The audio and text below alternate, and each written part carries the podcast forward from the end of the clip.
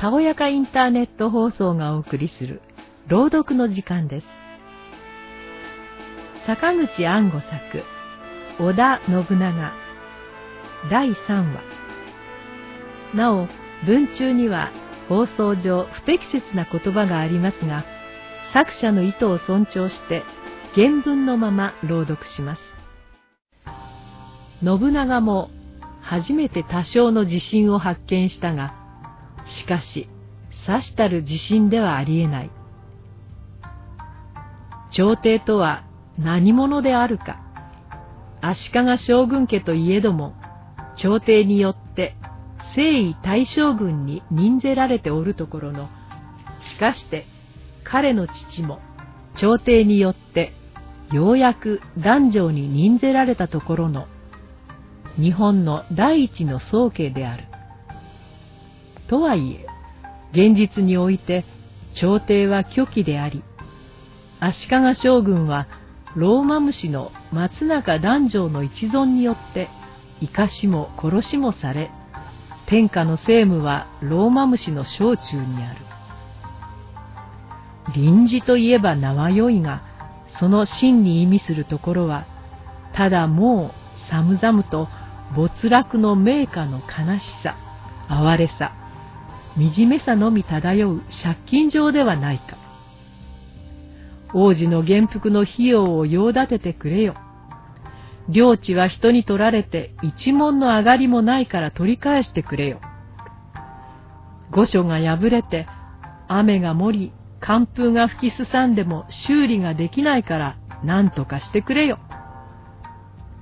信長を寒風釉薬せしめるよりも哀れさに毒気を抜かれる方が先である。もとより信長の慶願は虚偽のうとんずべからざるその利用価値を見抜いてはいた。しかし、臨時の名による体の良い借用上、挑発令に現実の大きな実力がないことは明らかである。それによって信長はともかく天下への自信の発芽を認めることはできたが、誠の自信を持つことはできなかったのだ。それから一年過ぎた。足利最後の将軍、義明が彼に頼ってきた。それと前後して、ローマ虫の松永男女が新書を寄せて、信長が兵を率いて上洛するなら、自分も一肌脱いで助力する。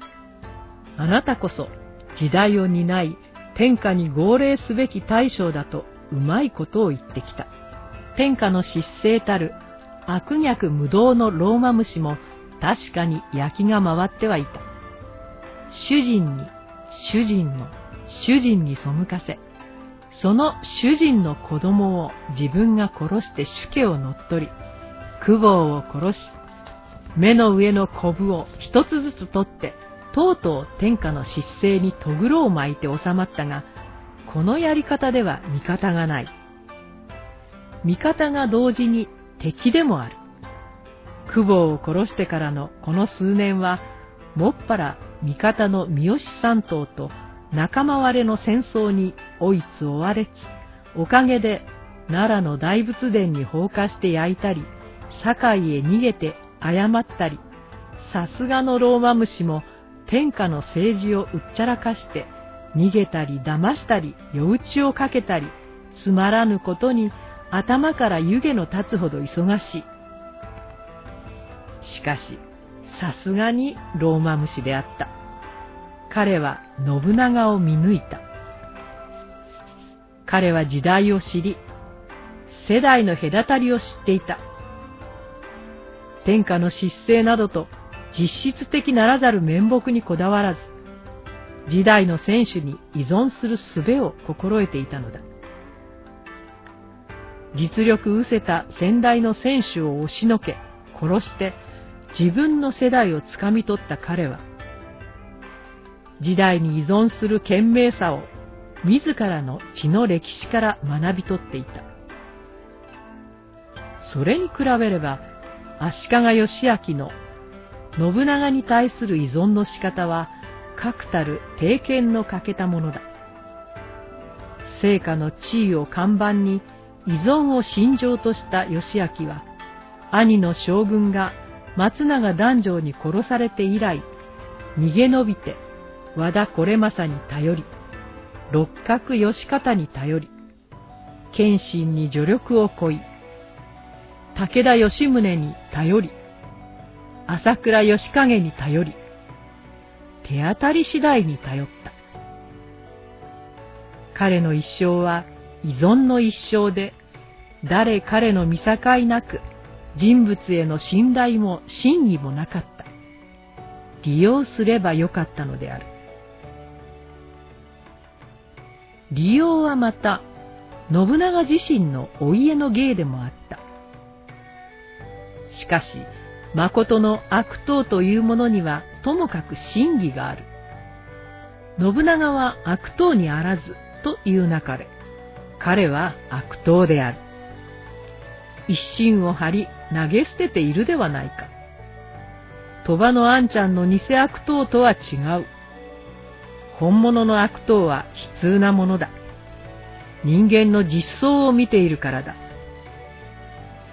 人間の実相を見つめる者は鬼である。悪魔である。この悪魔、この悪党は神に参じる道でもある。ついに、ア両者の人格を創造したドストエフスキーは、そこに参ずる通路には悪党だけしか書くことができなかったではないか。ローマ虫の男女も信長も悪党ぶりには変わりはない。ローマ虫は主家を乗っ取り、久保を殺したが、信長は殺す必要なく自立できただけのことで、信長の方が人を殺すにむしろ冷酷無残であったの。ローマ虫は一生を傍若無人の我流で押し通したこと。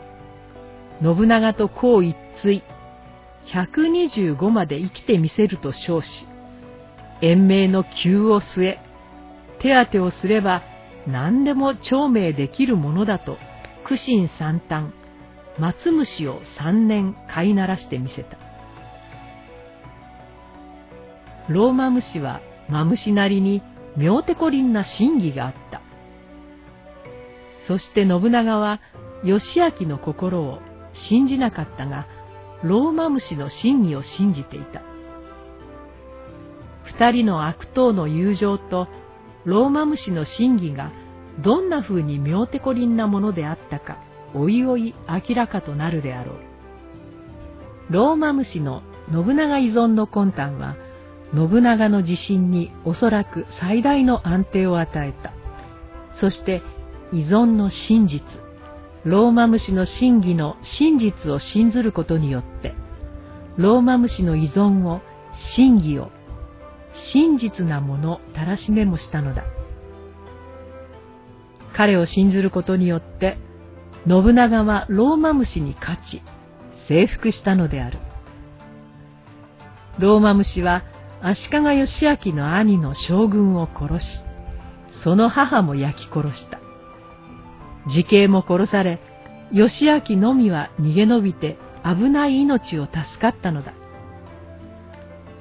ローマ虫こそは義明の不具大天の旧敵であった。義明は都を追われ、天下の政務はローマ虫の小中にあった。義明は誰彼の見境なく人にすがって、将軍家最高に奔走したが、将軍家最高の日は、憎むべきローマ虫への復讐の日であったのだ。ついに、信長の助力によって、義明は京都を回復し、ローマ虫の軍勢を蹴散らした。彼はローマ虫を八つ咲きにすることを得たか。いな、いな。信長がローマ虫を許したのである。すでにその日を予想したローマ虫は、自ら張本人となって信長を京都に手引きしていた。世に裏切りということがある。知らないうちに主を売り、味方を売るのである。ローマ虫は味方を売った。しかし、主を売ることはできなかった。なぜなら、彼自身が総大将であったからだ。総大将の裏切りなどということがあるべきものではない。裏切りにあらず、それを降参というのである。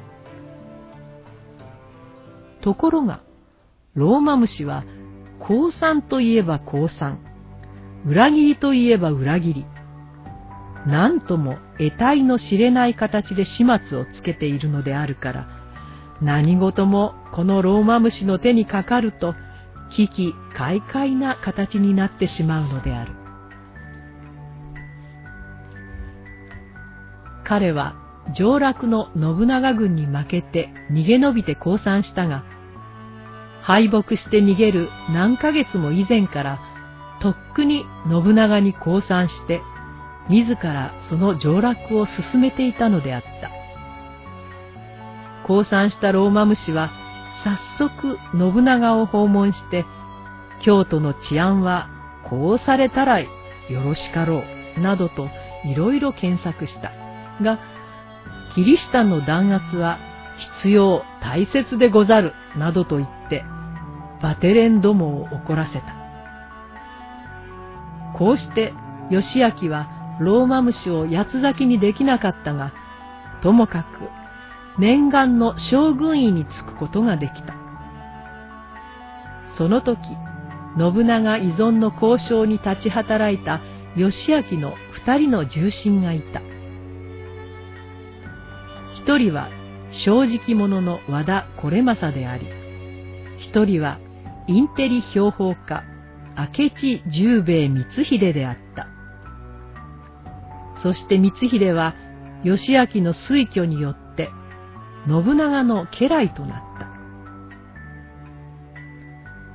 こうして信長という悪魔の天下は、マムシやら、くせ者やらのうごめきの上に、魔法のランプの一夜の城のごとくに、忽然として現れてきたのであったが、そも、信長とは何者であるか。これこそは当時にあってはさらに大きな謎であった。坂口安吾作、織田信長第3話をお送りしました。それでは次回もお楽しみに。